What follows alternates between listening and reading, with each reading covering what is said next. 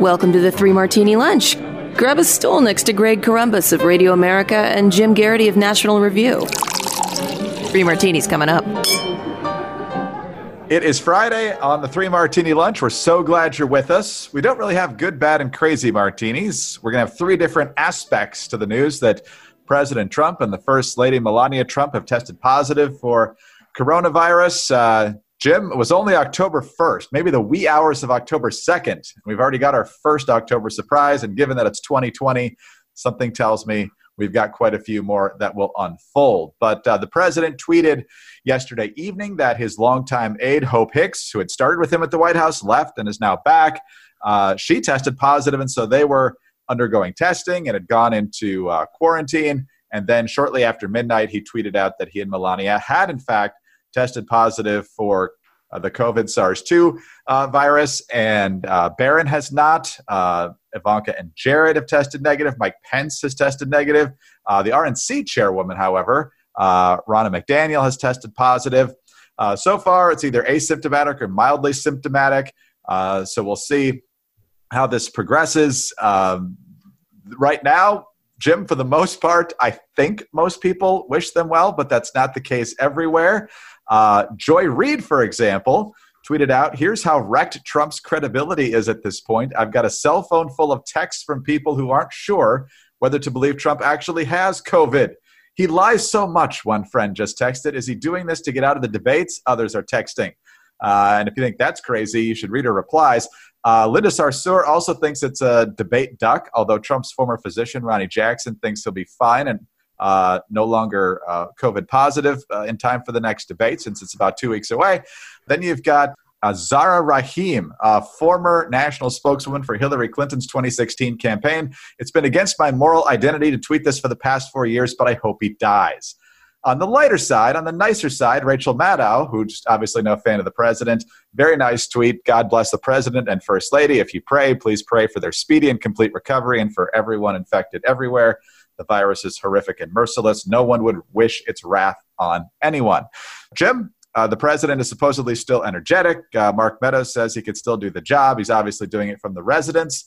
So, as we start here in the first phase of this discussion, what do we make of the fact that uh, the president has now been diagnosed, even if it remains only mildly symptomatic?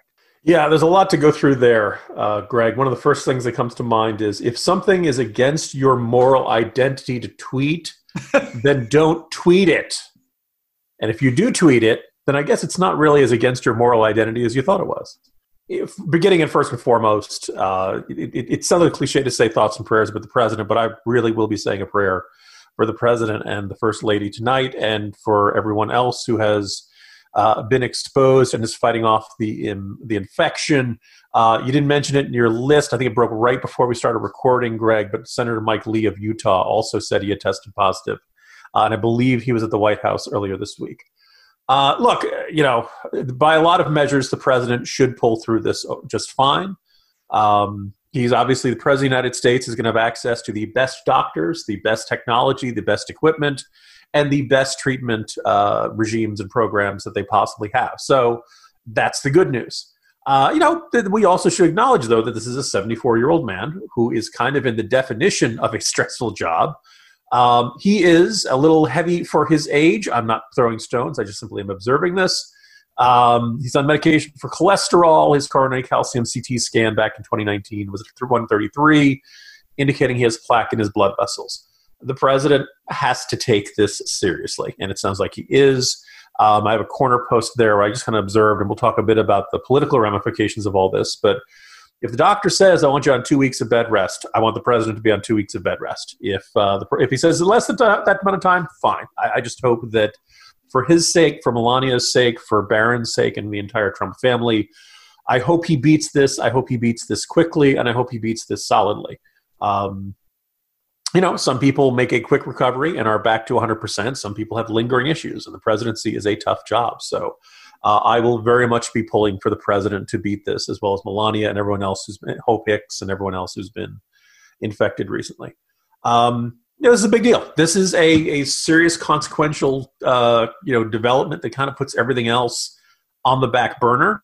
Uh, I understand, obviously, they're trying to trace who gave it to the president. The initial thought was Hope Hicks, but apparently, some people are saying that if the president developed symptoms as early as uh, this morning, that may not have been long enough. So the incubation period for Hicks may not have been correct. Um, this is creating going to create some real serious complications for those who are working in the White House.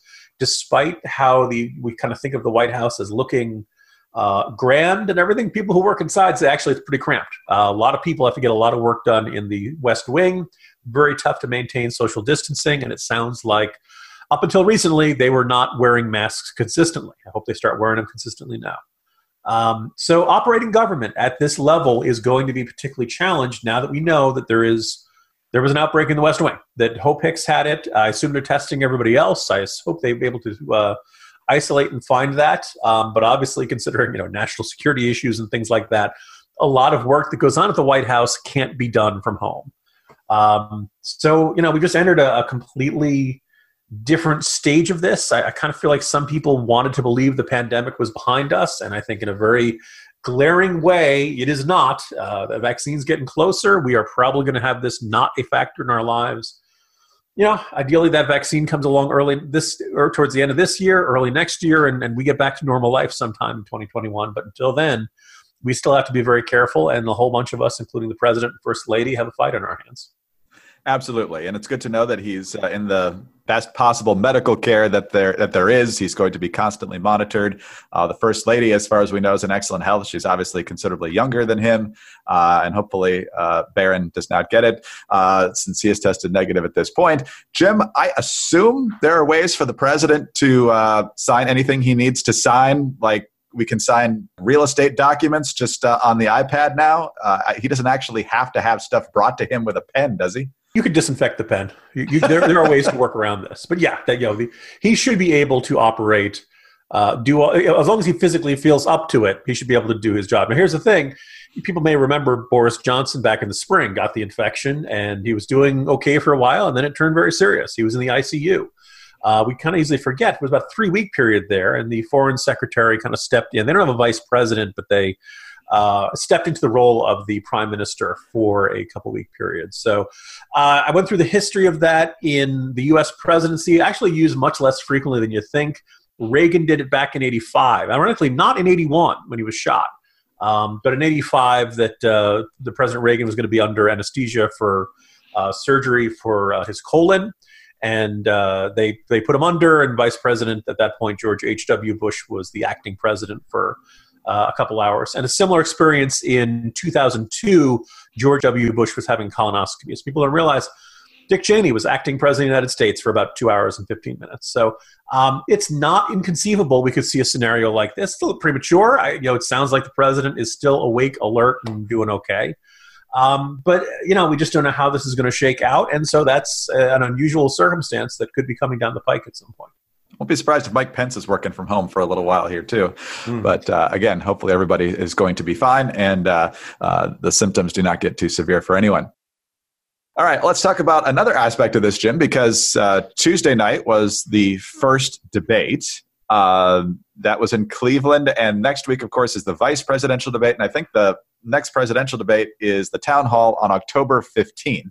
So we're basically two weeks away from that. Uh, again, there are folks who think he could be not only uh, recovered, but uh, not even COVID positive by then. Obviously, he'll be tested frequently to find out if that's the case. So it's possible he could be on the same stage. Uh, I think at this point, everyone's assuming he'll participate. Exactly what that will look like uh, could be something, since not only will Biden and Steve Scully be there, but you'll have a, a smattering of the uh, regular folk asking questions at the town hall. So uh, I, I, guess there's not a lot we can answer right now, but uh, what does this do to the debate format, the debate schedule, do you think? Yeah, uh, look, this is, first of all, I, I had always kind of thought that uh, the vice presidential debate was going to be a little more important than usual, in part because of the advanced age of Joe Biden. And obviously, many Republicans are saying that Biden may or may not finish his term and that Kamala Harris would become kind of the, the president in waiting in a Biden administration.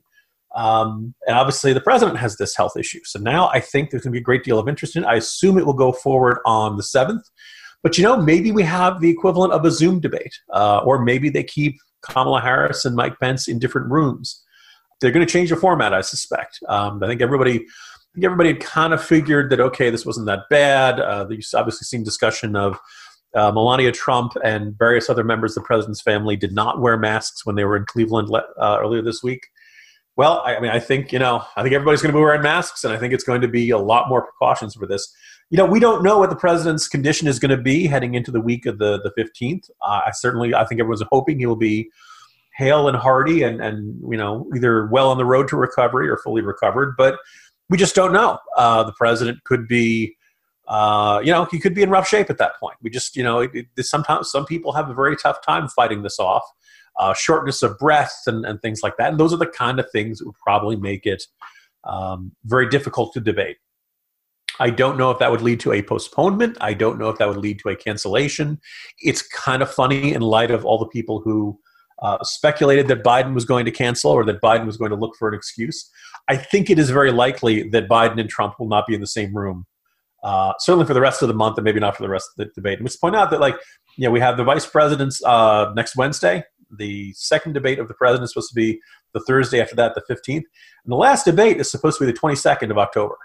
Um, now, I don't know. I mean, again, president could, you know, by, by tomorrow be looking terrific and everything could be fine. Or he could be having a lingering fight with this. So I don't know if we will see.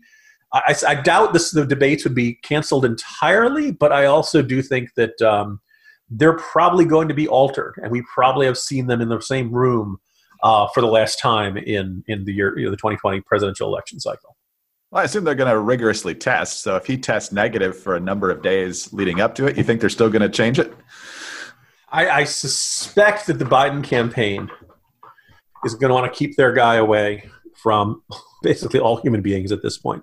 Look, you know, Biden is even older. Biden has had even more health issues in his past. So I think this is the sort of thing that will make everybody around both candidates much more careful than they have been. Jim, just in thinking of this, uh, which gives you more confidence? An acting President Mike Pence, God forbid that would be necessary, or an acting President Kamala Harris, God forbid that would be necessary? Well, I think you know which guy I like better. uh, but again, I hope it doesn't come to either of those uh, cases. I, I you know, again, the, the thing will be odd, and you kind of wonder, you know, the challenge for Tim Kaine was very different from the challenge that Hillary Clinton faced last cycle. The challenge for Kamala Harris is going to be very different from the challenge for Joe Biden in this cycle.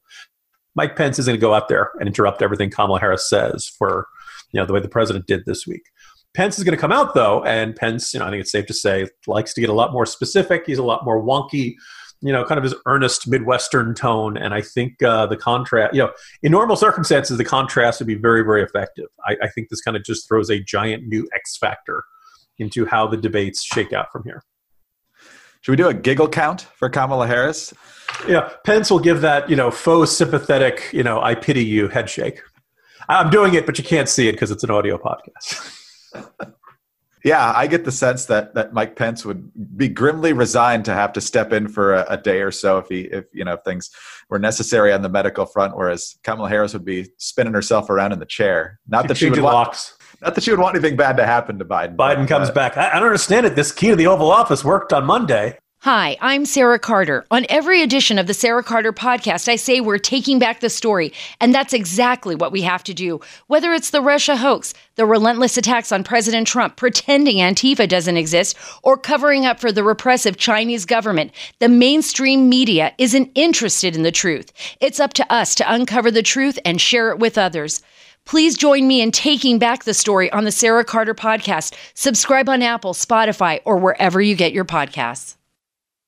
All right. Well, let's talk about our final aspect of here. Uh, Jim, uh, let's see. It's October 2nd, which means there are, what, 32 days left until Election Day, and probably a couple more days beyond that to find out for sure who won.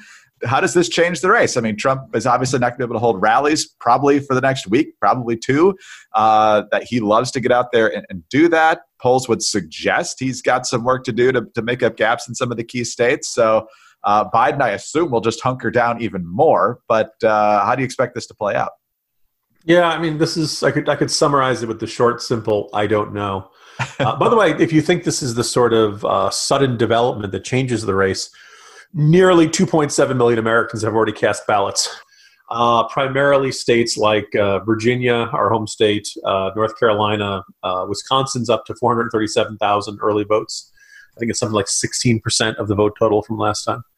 Um, look, I could see. I, I think this is the sort of thing that would, you know nor- normally create a great deal of sympathy for the president. I think that uh, no one likes to see a the president or first lady or anybody else uh, facing a serious health issue. Uh, I think we've already seen, and you, you mentioned the beginning of this podcast, a lot of ugly responses. I, I you know, it's not unthinkable that if it, if it gets widespread enough, um, if it's not just some random Yahoo on Twitter, but you know, some House member, some Democratic official somewhere um, comes out and says something like, you know, oh, I'm glad the president got this, or something like that. You know, I, I think you know you could see some backlash. I think you could see uh, you know, people really being horrified if this is seen as a widespread Democratic response. As you noted, uh, perfectly appropriate comments this morning from Joe, uh, Joe Biden, Kamala Harris, and even some folks like, as you mentioned, Rachel Maddow. So I, would like to think, you know, you love President Trump, you hate President Trump. You don't want to see him suffer, and you don't want to see him die. And I think the whole thing extends to the president's family. So, you know, uh, hopefully people take that higher ro- road um, look, there are some people who are going to say, ah, this shows the president wasn't taking this seriously enough. I do know that this, if the uh, narrative of the presidential race was that we're getting out of the, the pandemic and, and things are getting better and things are returning to normal, well, the president getting diagnosed with coronavirus kind of interrupts that. That that's not what you'd like to have happen. Um, as I mentioned, this will probably take the president off the trail for a while. I, if if he medically requires it, I hope he stays off the trail. Um, I don't think that by itself will make a huge difference. Um, I put something up in the corner this morning, just observing that like one trip or one rally is not going to make the difference. I don't think. And you know, in order to have a second term of Trump, we need to have President Trump around. So I think the president's health has to come first and foremost, uh, both you know, long term and short term. Um, but you know, the, the, campaign commercials are still going to run. Uh, the campaign social media, all the other efforts of the campaign are still going to run. Um, you know, as long as the president is not uh, delirious or, or in any type of, you know, say, he'll be able to keep doing what he's doing. He may be able to do video interviews and, and things like that. So I think, that, you know, this this probably won't be an enormous game changer. That said, I do think there are probably some Republican, you know, given the choice between having your candidate, uh, you know, not sidelined by coronavirus for in the month of October, for a portion of the month of October, or having that, you'd rather not have it. And I think this is probably one more uh, to use a term from the early Obama years, headwind in the face of the uh, Trump campaign, but probably not a decisive one. Yeah, and just uh, one thing that we thought we were going to probably talk about a lot today, but uh, given the news, uh, we didn't. Uh, we did get the uh, September jobs report out. The number of uh, new jobs created was below expectations. It was still 661,000 in the positive direction, though. The expectation had been about 800,000, but the un- unemployment rate did dip. The estimate was going to be 8.2. It actually is now 7.9, which I believe going south of 8 was the big achievement of the Obama campaign just before the 2012 election. So yeah, uh, we'll see yeah, if that actually makes a difference. I was to say if we were doing if we were placing bets yesterday, I would have said that would have been our good martini, and that would have been our lead item. Um, you know, the the short answer is is that that was a pretty good report. Probably not quite as good as as the administration would have hoped, just because that is the last report before the election. Um, you know, the numbers are moving in the right direction, but it's a slightly slower pace. Uh, we'll see if this is a temporary blip or whether this indicates a more serious slowdown next month um, you know, it, it, could have been worse, could have been better. Um, I think that uh, it'll end up being not nearly as much as a factor as perhaps you and I were thinking yesterday. Jim, you realize it's been two weeks since the death of Justice Ginsburg and everything that's transpired in that time the new nomination, the fight over uh, the process for that. We've had the debate. We've got this news now that the president is COVID positive. And if it weren't 2020 enough, Rick Moranis is in the hospital for getting sucker punched in New York. Um, we still got three months left of this year. Yeah, I, I, I just wanted to put some sort of Ghostbusters joke in there, but uh, I hope Rick Moranis is is healing well. And um, you know, when De Blasio's record of failures is collated, in amongst all the groundhog murders, we're going to have to put you know a crime wave so bad that they hit Rick Moranis in there too. Well, get well, Trumps, get well, everyone who is uh, affected by COVID. This weekend comes at a good time. Let's all take a chance to rest up. And Jim, we'll be back together on Monday. See you then. See you Monday, Greg. Jim Geraghty, National Review. I'm Greg Corombos, Radio America. Thanks for being with us today. Please subscribe to the Three Martini Lunch podcast. Always grateful for a five star rating and a kind review. Uh, also, remember to get us on those home devices. All you have to say is play Three Martini Lunch podcast. Have a great weekend, and we will be back on Monday for the next Three Martini Lunch.